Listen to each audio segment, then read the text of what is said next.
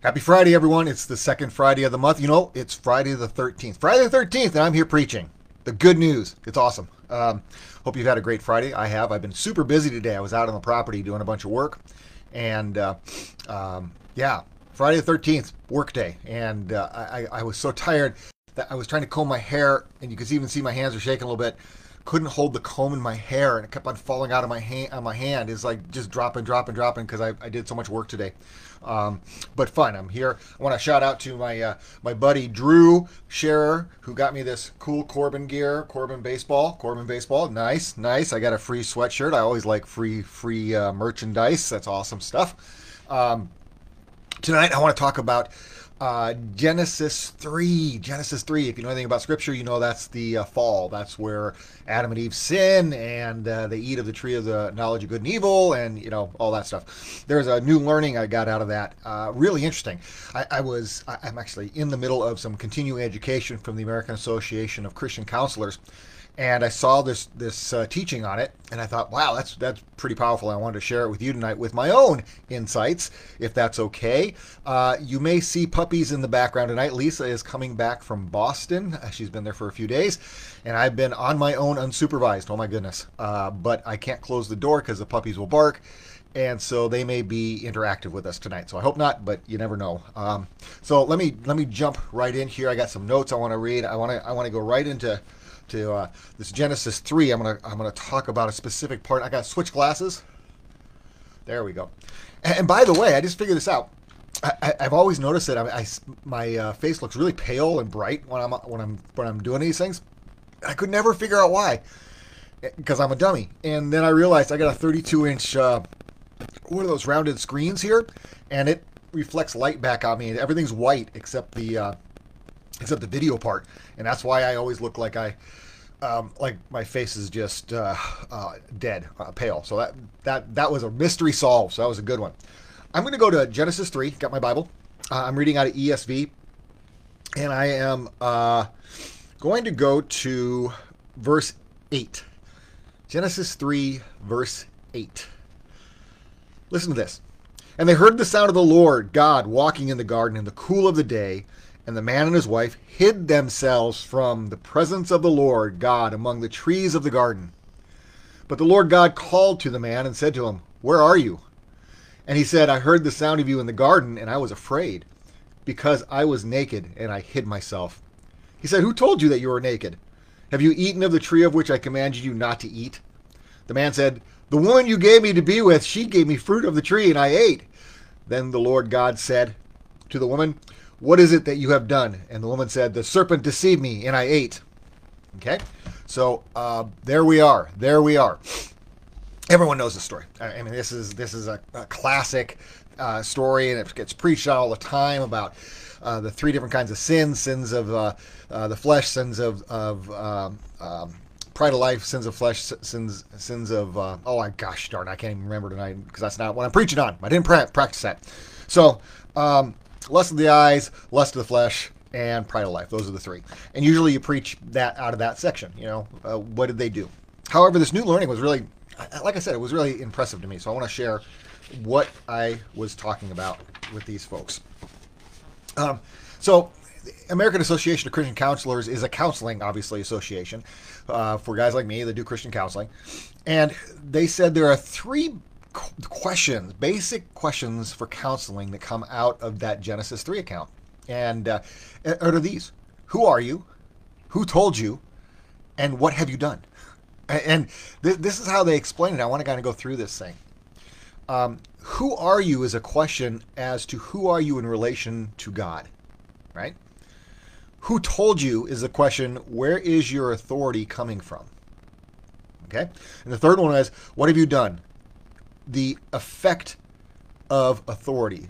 It's the accountability to whom you uh, are giving, uh, you say where your authority is coming from and how you relate to God. Okay? And so you think, I've been chewing on that for a few days. And, uh, uh, I, I, find it really interesting. So I'm going to go through these almost like a three point Baptist sermon.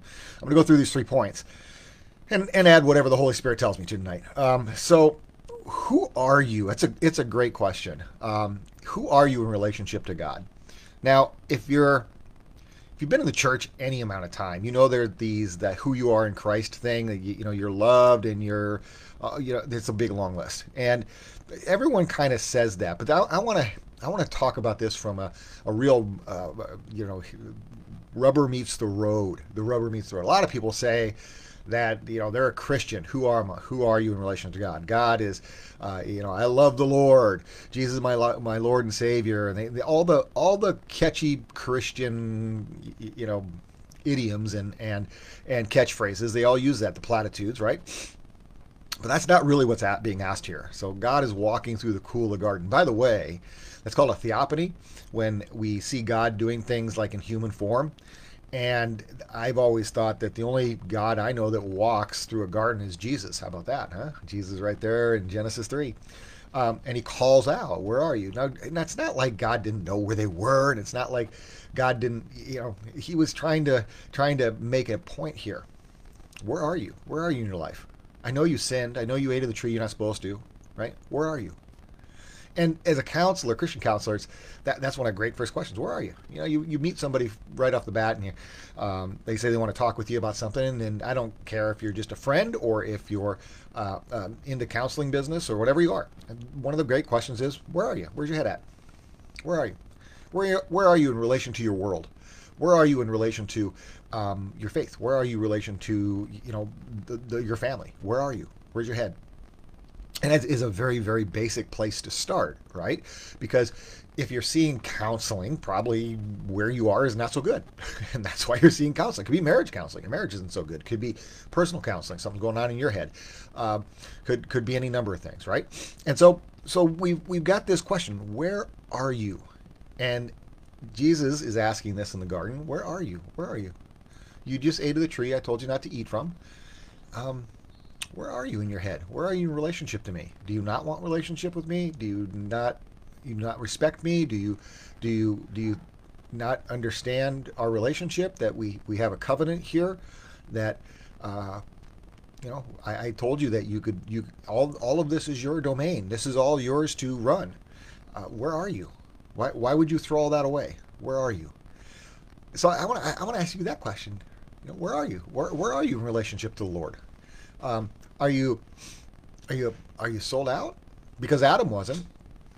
Adam and Eve wasn't. You know, you see him blame Eve, and Eve blames the snake, and no one wants to take responsibility, which we'll get to the accountability piece.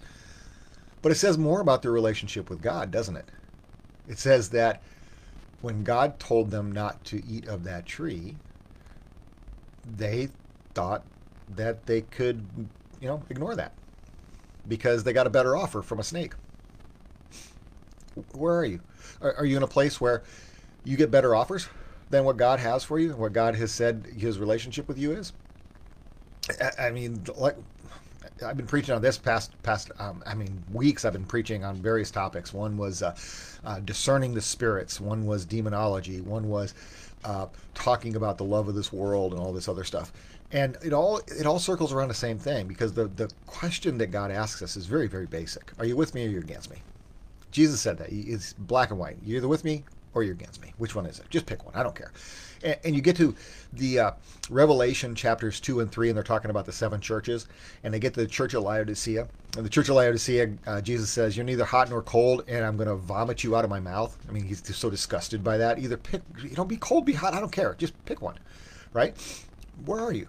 This, this was Adam and Eve's problem. Actually, they picked the wrong thing, but God was asking them, hey, where are you in this relationship? You you I created you and we have had you know this great relationship and the only the only thing I said was one thing: just don't eat that that one tree. Everything else is yours, your domain, everything. And you don't respect me enough. You don't like me enough. You don't love me enough. I'm not enough. I'm not enough. And that puts another thought in my head. Uh, you get all these other faiths uh, that that claim to be Christian or uh, later Revelation. You know, the Mormons have their Book of Mormon. That's later Revelation. The JWs have their thing. The Jehovah Witnesses. Islam has its thing that came thousands of years after Christ. And it's like, was Jesus not enough? What, what he did on the cross wasn't enough. You you need more, right? Um, and that's one of the complaints that, that the Orthodox Christians and, and evangelicals like me we have against folks that come up with extra stuff because what you're saying is what Jesus did wasn't enough. You need more revelation. Somebody has to tell you more. And I don't believe that. I believe that Jesus is enough. And that's the question he was asking Adam in the garden. Where are you? Where are you? I thought I thought we were good. Um, am I not enough? Did, did you think you needed to eat a tree and be wise like God? I, you know that that's a great question. So we're let, let's talk about uh, life. I mean, life is um, all sorts of distractions, all sorts of things that make us want to say that God is not enough. And I was preaching about this the other night. I've been doing a lot of preaching lately, and it was like um, I've known people that that have been drug addicts, and in my counseling with them, uh, I tell them that until you love Jesus more than you love your habit, and it can be alcohol, it can be heroin, it could you know whatever it is. I, I know guys that you know I only smoke dope to sleep at night, every night for the past 15 years. Um, you love it more than you love Jesus. You love it more than you love this. Now think about this. Remember David said that uh, he loves the Lord's statutes.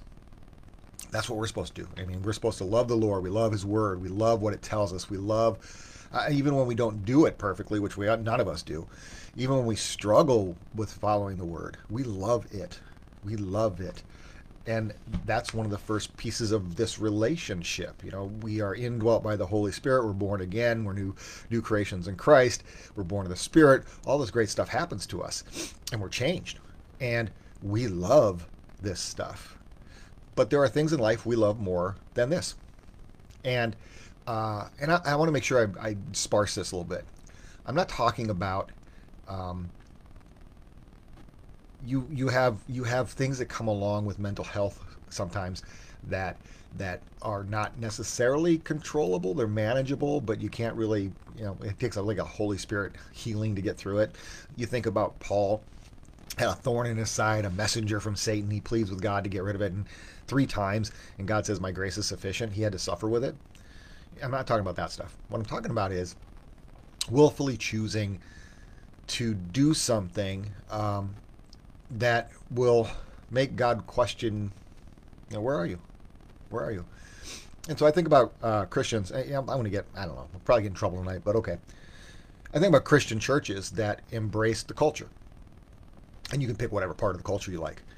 And scripture says you got to hate the world and everything in it, and love of the world is enmity toward God. You're not supposed to love the culture. The culture is fallen. The culture is um, basically created by Satan, who's the prince of this world. The culture is is driven by unbelievers, and it's always been that way, right?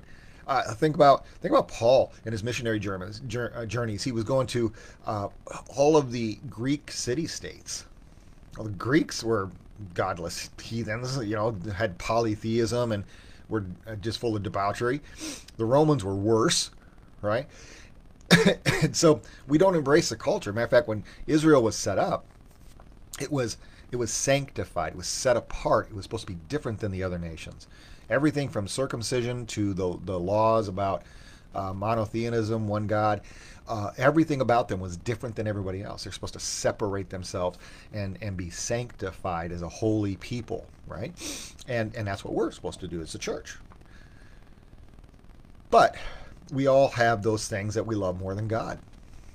And and you know, thank thank thank you, Jesus, that you, you paid a price for us that we can be reconciled to God and that we're seen as not guilty and we're seen as holy and righteous in his eyes because in ourselves, every one of us has something that we love more than God, probably more than one thing. Some some people it's pride. You know, they they uh, uh, and I'm going to talk just about Christians. I'm not going to talk about non-Christians. Uh, I'm going to talk about Christians who um, have they love their pride. They love the the the issues of pride more than they love God. They, they won't humble themselves, so to speak. Um, and, and you see it. You see it with pastors. You see it with with lay leaders. You see it. You see it in the congregation. They love that more than they love God. And what, what are we talking about pride wise? Well, we're talking about uh, their reputation. We're talking about uh, any time they always take offense, right? Anybody takes offense uh, stuff, that's a pride issue. Anytime you're like, oh, I'm so offended, uh, that's a pride issue. And you're supposed to leave that at the door, right? Well, some people love their pride because it gives them self esteem or whatever it does for them. Uh, they love that more than they love God. Some people love relationship more than they love God. And what I mean by that, well, there is a hole in all of us for relationship. And God created that hole. You know, it's not good for man to be alone. So we are supposed to be in relationship. That's the whole thing. Love God, love each other. That's the relationship. And sometimes our relationship hole it, it hurts so bad that we will do things um, that God says not to do because we love the idea or the um, the um, I'll just say perks of a relationship more than we love God. And yeah, I'm talking about sex. Yeah, I'm talking about being unequally yoked, being with somebody who's not a Christian. Yeah, I'm talking about, uh, well, women are especially uh, vulnerable to this, uh, compromising your values in a lot of different ways, your self worth, your, your, all those things, for a relationship. You'll be you'll be in an abusive relationship rather than give up the relationship, even though that's not what God has for you, because you love the relationship and you think you have a need for it more than you have a need for God. So there's that. Uh, uh, we've already talked about addictions. Uh, you know, it's really funny with addictions. Everyone says, well, it's an illness. Well, yeah, some addictions are. You can have a, a compulsive uh, personality disorder. Uh, uh, you could be predisposed to uh, drug and alcohol uh, addictions. You can have, you know, all sorts of that are truly medical things.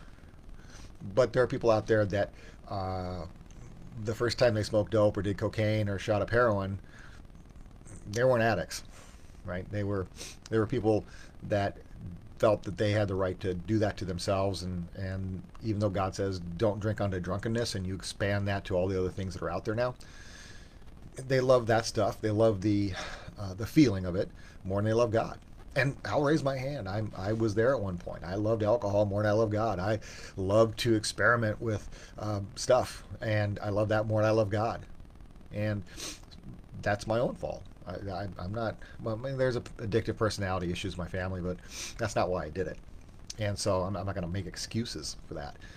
So, you know, this this first part, you, you ask yourself the question: Where are you? And God comes out. Where are you, Adam? Where are you? What do you love more than me? Did you love the promise of being like me more than me? Did you love the the idea of, of doing what your wife wanted you to do because you want to make her happy? Did you like that more than me? Did you, uh, what was it? Where was it? And so I, I want you to ask, I want to ask this in your life. Hard question. What do you love more than God?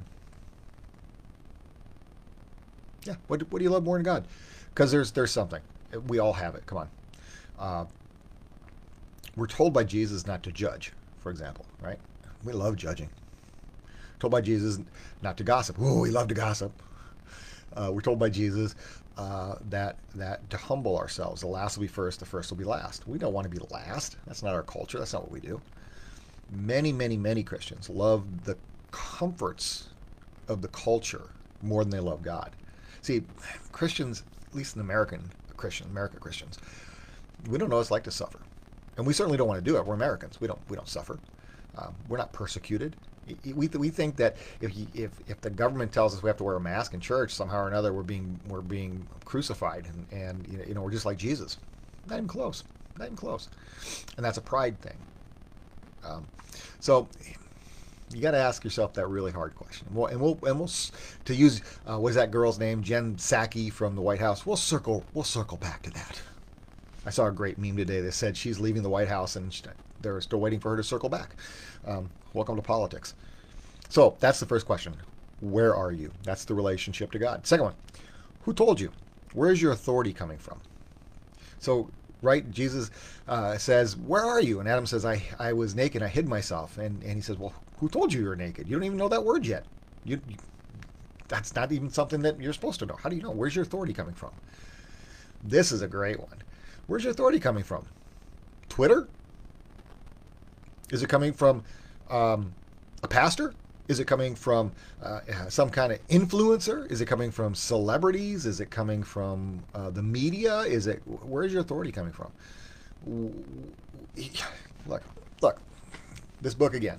This is this is our authority. This is our authority. Period. And, and it's not the pastor. I, I, you know, this is, I always tell folks this. When I'm preaching and I'm using the Word of God, I, I, there's two things that, that are really, really important to know. One, Paul commended the Bereans because they didn't believe anything he said. They went back to the to scrolls to find out if he was telling the truth or not, right? They checked him. They were like, ah, we're not going to take your word for it. Nobody should take the pastor's word for anything. Now, that's like really offensive to pastors, unfortunately, but our example in the book is, you, yeah, check us. Make sure that what we're saying is biblical. Make sure what we're saying tracks with Scripture, not your interpretation of Scripture, with what Scripture says. You know, Scripture is interesting because it, there are 40 different authors over 1500 years that have exactly the same consistency of message, which is unheard of in terms of writing, and then and then two, there's a ton of it that's written in just narrative Everyone wants to say, well, that was this or that was most, most of the Bible's narrative. Yeah, there's Hebrew poetry, and there's um, uh, proverbs and, and literary things called parables, and you know there's different metaphors and, and similes and all these different things. But a lot of this is narrative. Somebody was reporting this is what happened, and there's no judgment right or wrong on it. I mean, you read some horrible things about what the Jews did in the Old Testament, for example. Um, Lot's daughter sleeping with him, getting him drunk and sleeping with him. It's like, oh my God, what, what, why, God, why are you putting this in the book? I'm just reporting. It's narrative, and and this, if you're not studying how to read this, you know what is narrative, what is a parable, what is a proverb, what is apocalyptic writing, what is it, all this stuff, right? All the imagery, all if you're not reading and learning how to interpret this. It's called hermeneutics. If you wanted to um, look it up, that that's how you learn to interpret this stuff. Um, yeah, you're you're way off base because your authority is not this book; it's what you think of this book, right? And so, uh, I always bring this comment up from uh, I think it was Augustine who said that if you pick and choose the parts of the Bible you like and the ones you don't, it's not the Bible you believe; it's yourself. If you pick and choose the parts you like and don't like, well, you don't believe the Bible, you believe yourself because all you're doing is picking things that agree with you.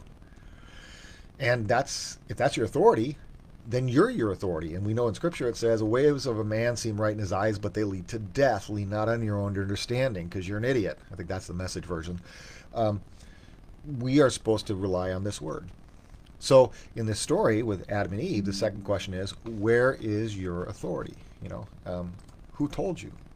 Well, the woman told me to eat, and I did. And then the woman's like, no, the serpent deceived me. And it's a lot of blame shifting because they knew, you know, they know that they knew they were supposed to do that. Eve even said it. We, you know, we're not supposed to eat that tree. And so they willfully, it wasn't, it wasn't, oh, I made a mistake, I was deceived. Willfully disobeyed. And so Adam, where was his authority? His wife. Now, as a married man, I can tell you, listen to your wife. Happy wife, happy life. But in this case, he wasn't the spiritual leader. The wife was wrong. And he was supposed to stand up and protect her from sinning. That was his job as spiritual leader, and he didn't do it because it says Eve took a bite of the apple, turned to her husband. He had been standing there the whole time, gave it to him, and he ate. And so, where was his authority coming from? Not God. You know, not not God who said we have this covenant relationship. You get to name all the animals. Everything in this place is yours. You are to tend it and work it and do all the stuff. I've given you Eden. Just don't eat of that dumb tree.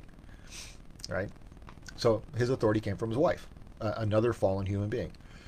Where did her authority come from? Well, the serpent. Well, why didn't she listen to God? Her authority came from the serpent. Uh, he deceived me. I was listening to him. Who are you listening to? Now this is this is fascinating. It's coming to my mind. This I'm just I'm just kind of going with whatever's in my head right now.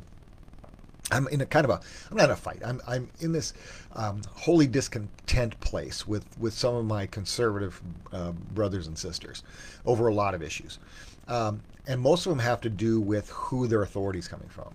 I mean, I, see people just just glomming onto the Tucker Carlsons and the Rand Pauls and um, and, Laura Ingrams and and uh, all the other talking heads of the world. Um, that their authority is really suspect. I just got to be honest with you. You go, why, why, would you say that? How, how, where are you getting, how are you getting there? Uh, I was posting about Ukraine today because I'm, I'm kind of fired up about the whole Ukraine Russia stuff. And there's a bunch of conservatives talking about, well, we should never give Ukraine $40 billion, blah, blah, blah. And I made the point that, that between the two stimulus checks, government gave uh, citizens $391 billion.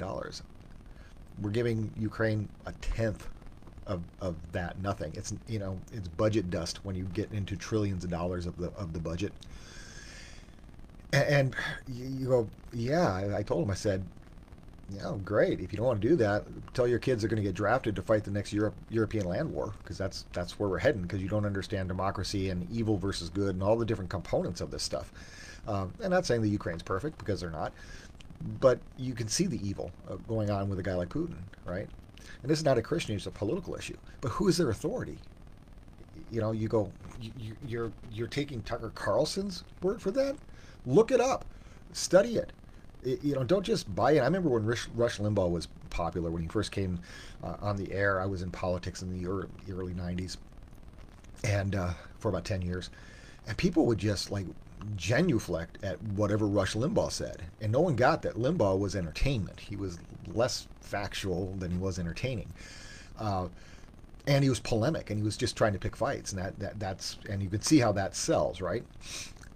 where's your authority coming from? Is it coming from those guys? I'm, and it's I'm not just picking on conservatives. Look at the people on the left that you, the left listen to. How many people are listening to the View? Oh, oh my lord! Why would you Why would you take any advice from that group? Who's your authority coming from? Well, my authority, my authority, comes from here.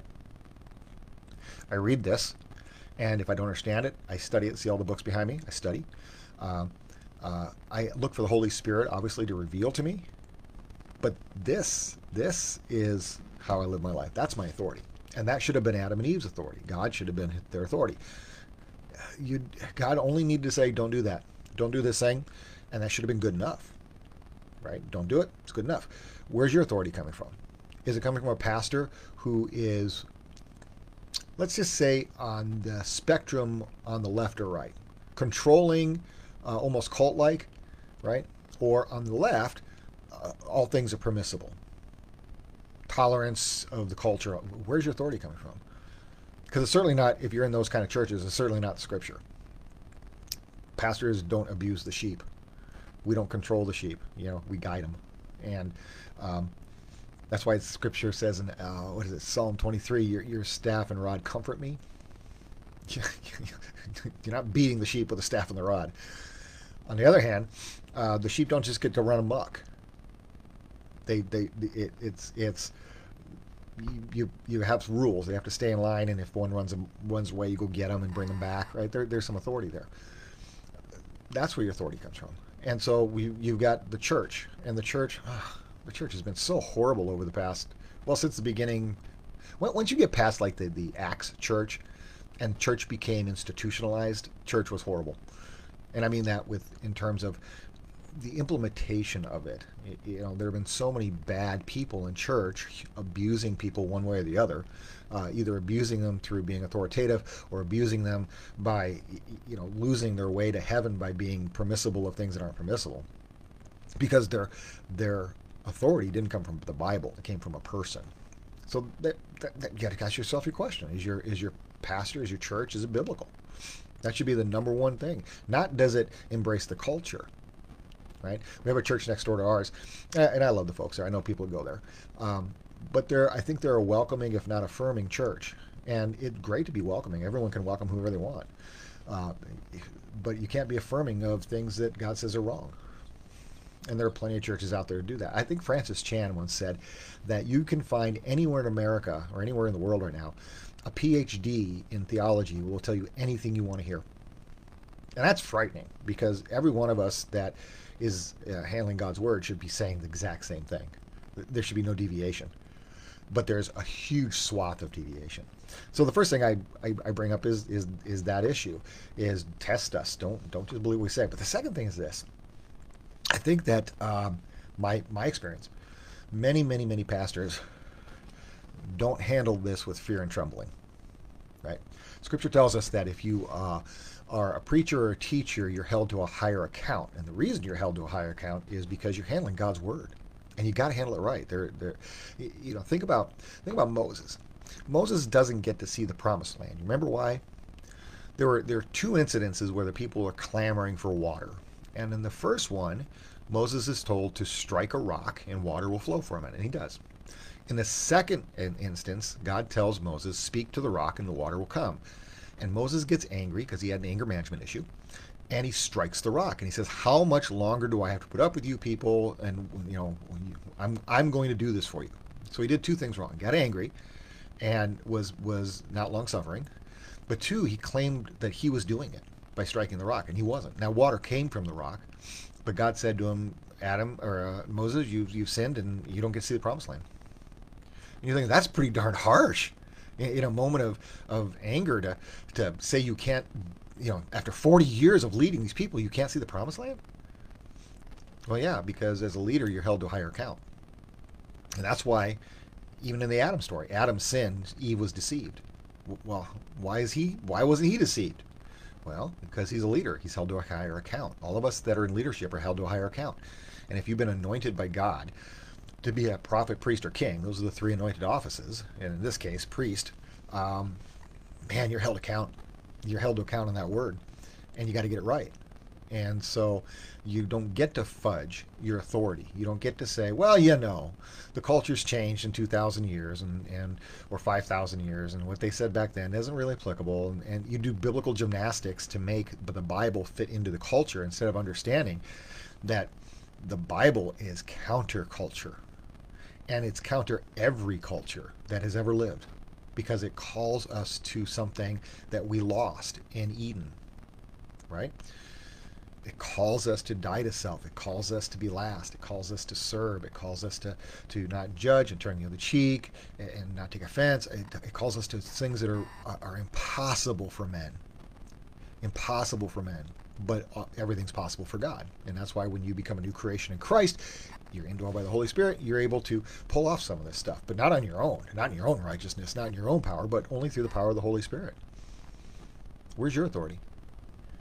is your authority um, you know look look at celebrities is, is that where your authority comes from I don't, I don't know pick one that's out there how about those social media influencer types is that where your authority comes from someone says something you're like oh yeah some talking head somewhere i don't care if you're listening to cnn msnbc npr or you listen to fox news is that where your authority's coming from now, here, here's what's fascinating. I, some of you know this. I, I started out my, my uh, professional career as a journalist.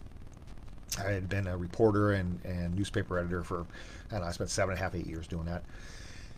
And the rule when I was in journalism school, and granted, I was not a great student, but rule I, when I was in journalism school was this you couldn't print something without having two sources.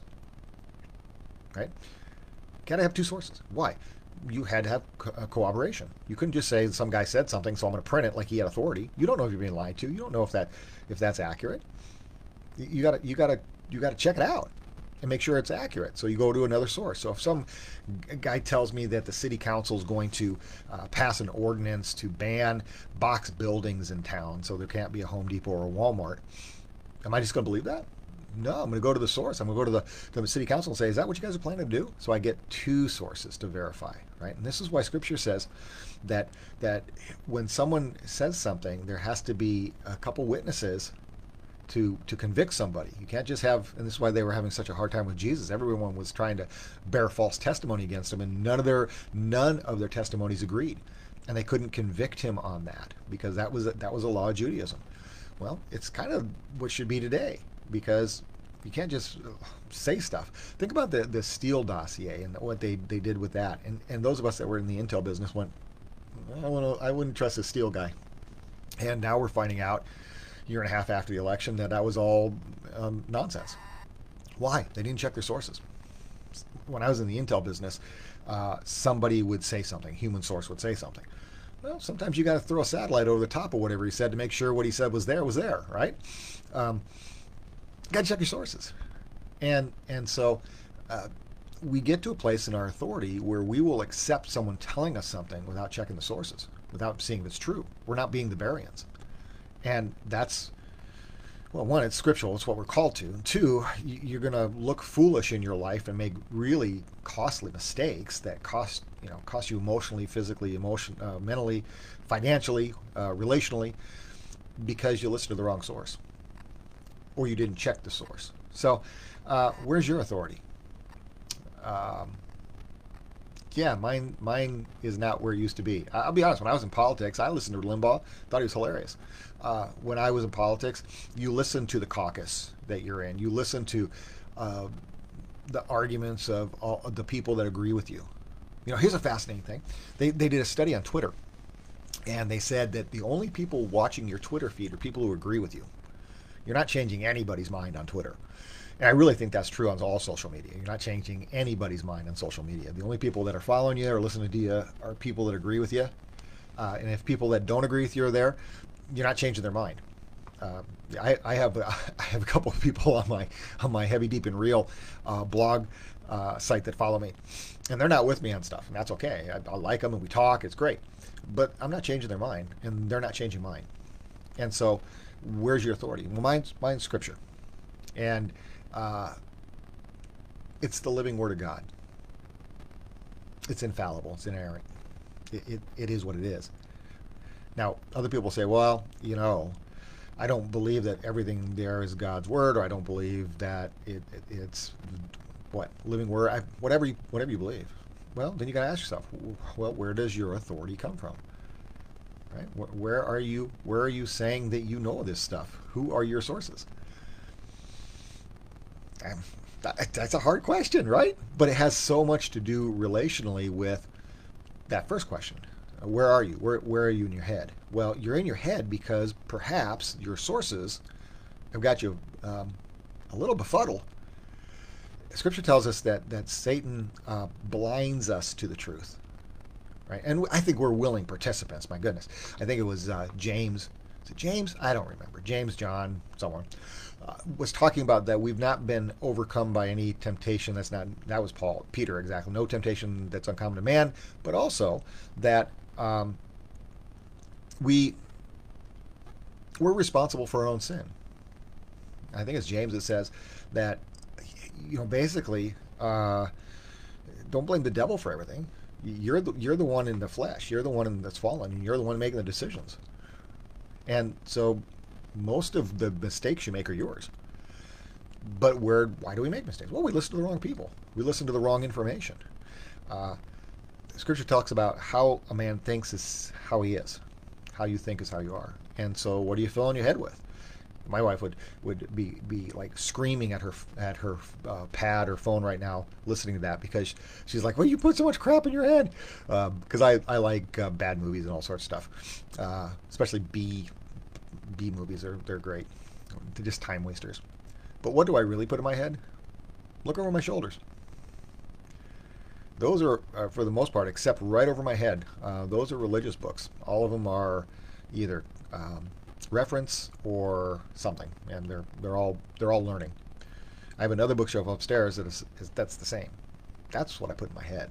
Right, the stuff over my head behind right right behind me, that's all Russian stuff from my old Russian studies.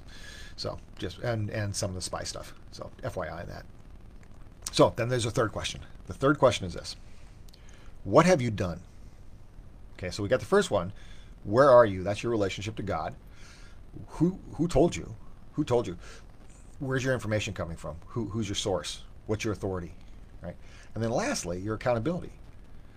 It's the effect of to whom you are accountable. Okay, so if if my if my source is let's say my source is I have a great pastor at a church, and um, he he's the source of of what I'm doing here. I'm not reading the Bible so much, but I'm just listening to that person. Okay, what's the effect of listening to that authority? He better be right, because I'm kind of leaning on every word he says, right? But what if he's not? What if he has a, a, a bad teaching? What what if this this actually happened in the church I'm in before I got there? Thank goodness, I wouldn't have been there. Uh, some guy got in the pulpit, lay lay leader, and started preaching out of the Gospel of Thomas, which is nonsense. It's it's it's not a canonical book. It's not the Bible. And people were listening to that. And if that's their authority, they're going to um, have effects of that authority that make them do things. What have you done based upon that learning? I'm, I'm working with this weird. It's been a weird week on this one. I've had like three or four people bring up the Book of Enoch to me, and I've had to help them understand that the Book of Enoch. It's a great Jewish text. It will help you understand Jewish culture and how Jewish uh, people look at things uh, at that time. But it's not canonical. It's not the Bible. It's not inerrant. It's not infallible. It's not God's word. Oh, do you hear that in the background? One of my puppies is asleep. Hang on, let me wake her. Oi. Okay, she's awake again. Good. Can't have sleeping, uh, running, barking dogs while we're, while we're preaching. Um, so, what have you done? Where's your authority? Dog in the back, funny. Um, well, when my authority wasn't this, Just share it. My authority wasn't this, and it was the culture. Culture says drinking under drunkenness is all right. As a matter of fact, it's a lot of fun. Culture says premarital sex is the way to go. You can live with someone before you get married. It's fine. Do what you want. Culture says, yeah, um, don't be fiscally responsible. go out and just have a good time. Do what you do. Uh, culture says, "Oh, I don't need the church. I don't need to go to church to be be you know spiritual." Another lie of Satan, right? You're blind. You're blinded. Blinded. Blinded by Satan. And you're so blinded that you don't know you're blinded. I mean that that's how good he is. You don't even know you're blinded and you're blinded. So what's the effect of basically having the wrong authority? Who told you? What happens when you have the wrong authority? You will get the wrong information and you will have wrong decisions. And those decisions go back to who are you? So let's look at the Adam and Eve story again.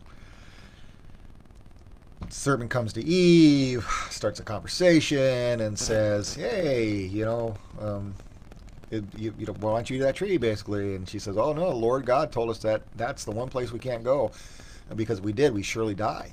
And Sam's like, "Oh, you're you're not gonna die. What's gonna happen? Your eyes are gonna be open. You're gonna be like God." And she thought, hey, that's a pretty cool thing. So her authority became the serpent because the effect of listening to that authority was she'd be like God. And she thought that was something to attain.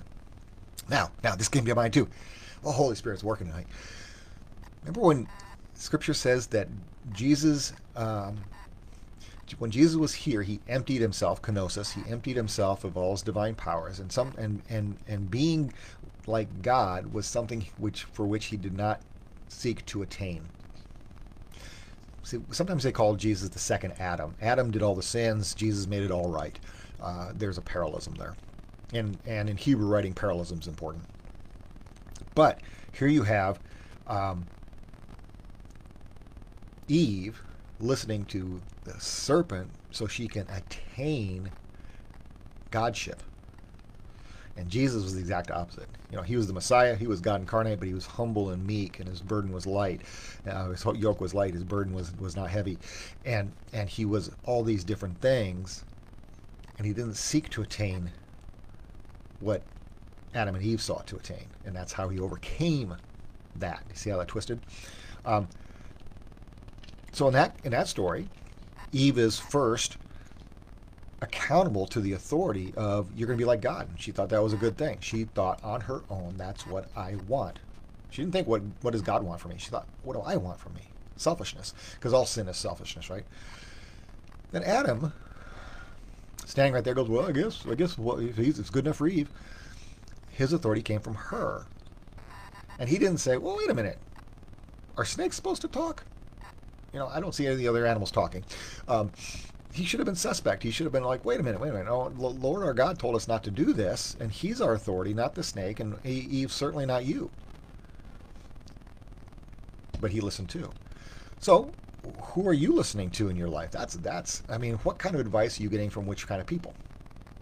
Are you getting godly advice from people, or are you getting uh, advice from friends? There's a great story in Scripture. God, Lord, Lord's just pounding me with with scriptures here's here's the exact the great example of it. So uh, Solomon dies and he has a son Rehoboam, and Rehoboam is the person to whom Solomon wrote the Proverbs. It's you know, son, listen to your father kind of stuff, and he gives him all these words of wisdom.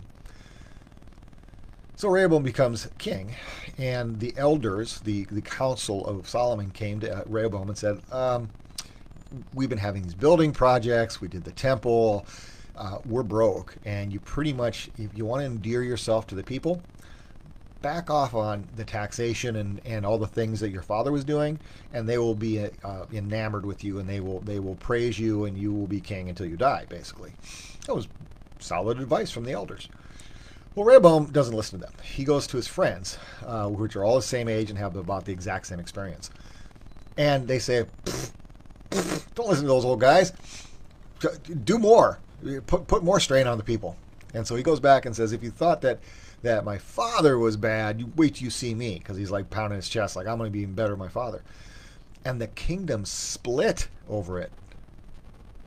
The kingdom split. Rehoboam ends up over uh, two of the tribes, and not for long. And the 10 other tribes uh, uh, pick a new king. And then you get the uh, era of kings, where you have a king in Israel and you have a king in Judah. And that's that because Rehoboam. Why? His authority was not listening to the elders and the wise. His authority was listening to his, his buddies. And um, he made a bad decision. He made, he, uh, it split the kingdom he made a split the kingdom decision. Uh, so, uh, and, and, you know what? Well, maybe you don't know. Maybe, maybe, you don't know. What happens next is Israel, the ten tribes of Israel, end up in uh, uh in exile, Assyria and then Babylon, and then um, the uh, the Judah folks, uh, Judah tribes, two tribes, end up in exile. Well, why? Well, Moses, Moses in Deuteronomy said this is going to happen to you. You're not going to listen to God, and you're going to listen to other people. You're not going to use God as in relationship and, and, and who are you? You're God's chosen people. You're sanctified. You're set apart. You're not going to believe that. Instead, you're going to you're to go to a different authority, whether it's yourself or in some cases like um, in the northern kingdoms, they would make pacts with Egypt and the Assyrians and others that were uh, militarily advantageous when God told them, no, rely on me and they get sent off to Babylon. And and Moses said that would happen to him way back in Deuteronomy. So the story of Israel, the story of, of the Jews, just tracks with this right right here. Who are you? Instead of saying God's people, you know, they're they're oh, you know, think about Exodus and how much they whine. Oh, you should have just left us in Egypt. At least we there we could eat. You just shake your head. Um, now hindsight's twenty twenty. I get it. So what is the effect of the authority to whom you listen?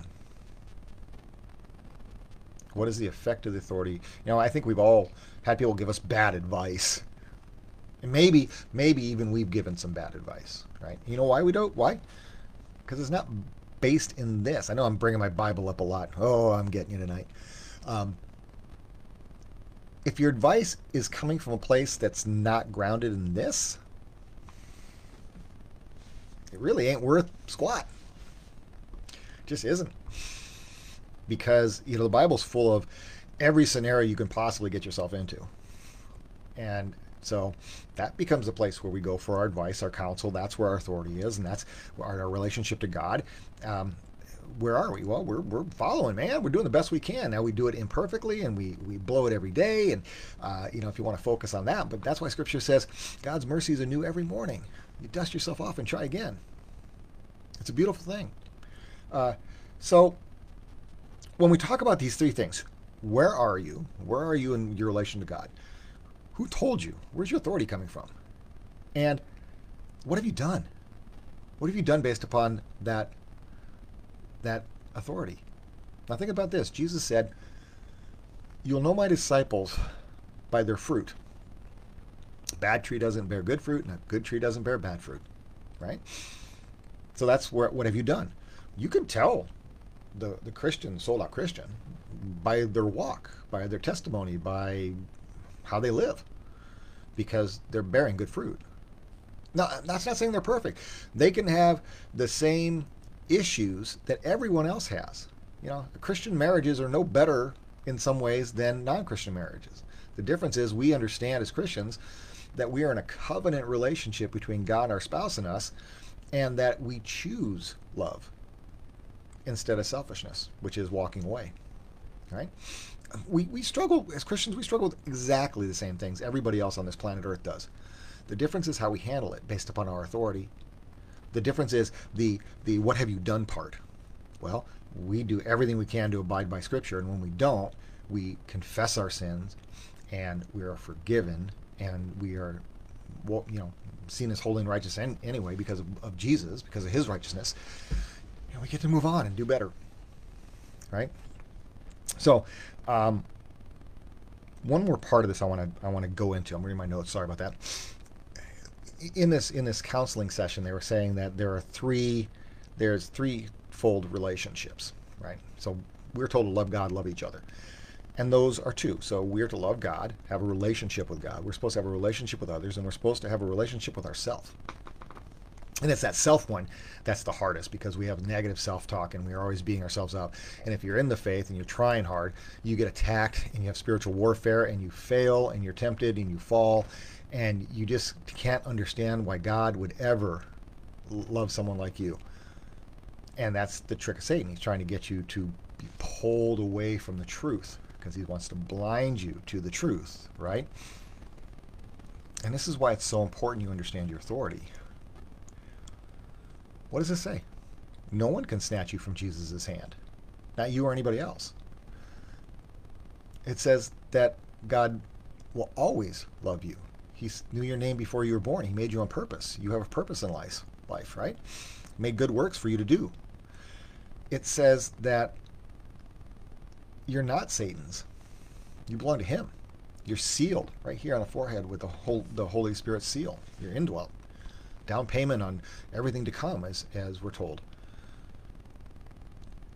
And it's the self part of the relationship that creates this problem in the first three things I mentioned. Where are you? Who told you? What have you done?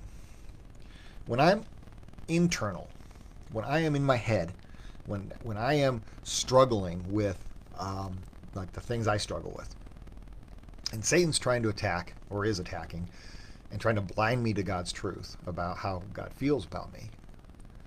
Well, then what do I believe? Well, I believe I feel about me the way I feel about me. And it's different than the way God feels about me sometimes. Eh, most time. And then what's my authority? Well, my perception is my authority. My my brain that doesn't work right is my authority. And what kind of decisions am I going to make out of that? So for the unbeliever, you know, I, I actually have a lot of pity for them. I have a lot of empathy because they're blinded and their authority. I mean, the where are you part in relation to God, where are you? Well, they're bought into the culture or whatever is around them or whatever they've in, in, ingratiated themselves to. Who told you? Well, unbelieving parents growing up, um, certainly not the church, certainly not pastors uh, not even Christian friends. Their their authorities coming from people that agree with them, right? And what's the what's the accountability? Then? What's what's the uh, effect of the authority? What have you done? And you look at lives and you see, you see what you see. You see what the culture would call normal, but we see as oh my gosh, that, that's not that's not good for you, and that's not what God has for you, and that's not the best you can do. And that's, uh, I was preaching this the other night. Again, I was preaching the other night that um, if we buy into the idea that God is good, okay, and this is where Satan tries to convince you God is bad. I know people that write me and say God, God's evil. Oh, don't say that. That's blasphemy. Oh my gosh, I get heebie-jeebies just just saying that word. Um, but they'll say that about about God. And what's their authority? Well, they prayed and God didn't answer, or they um, have had some bad experience with the church, or you know whatever, whatever the case might be. And you go, okay, what is the effect of that authority? Well, you leave the church. And again, the culture embraces all of that. But I tell folks that if God is good, if you go the other route, then he can do nothing but do what's in your best interest. Okay? Now, people that are blinded, they don't want the truth. They want what's a, what agrees with them. And and this is the, you know this is an important point. We all like to be agreed with, and when Scripture disagrees with us, You know, this is the part you got to die to yourself and submit to it. Jesus must become more, I must become less. But for the non believer, when the Bible disagrees with them, they think God's unreasonable and that they know better. And that's what Eve wanted. She wanted to be like God. Well, they've become their own gods because they know better than God, if they even believe in Him. But if you believe God is good, then you understand that He has what we call a fiduciary responsibility. He's always going to do what's in your best interest. And this is why the truth shall set you free. The truth isn't telling you what you want to hear, the truth is telling you what you need to hear. The truth is saying, it's not a matter whether you agree or disagree, because there's nothing more unloving than telling a lie. And the most loving thing you can do to somebody is tell them truth. You know, if I've got someone who's a heroin addict, I'm gonna say, "You're a heroin addict, bud. We got to do something about it. And you're not going to get better until we do these X, Y, and Z things. I'm not going to sugarcoat it."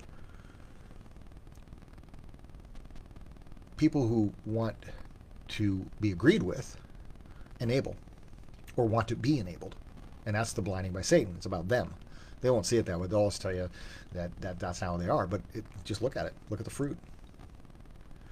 And so this self relationship is really, really important because if your self is negative and, and all these different things, how you think is how you are, and then you're going to look for authority from a different place than God.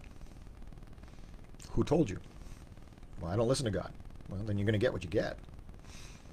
Right? if you believe God is evil, if you believe God is mean or bad or whatever, because you've had a bad experience some long way, you don't under you don't know the Jesus I know. And you need to kind of soften your heart to learn who he is. And so, you know, I want you to think about this. Who are you? Yeah. Who, who are you in relation to God? You know, if God were walking through the cool of the day Jesus walking through the cool of the day, days looking for you and said, Where are you? What would you do? Would you be too shamed to face him?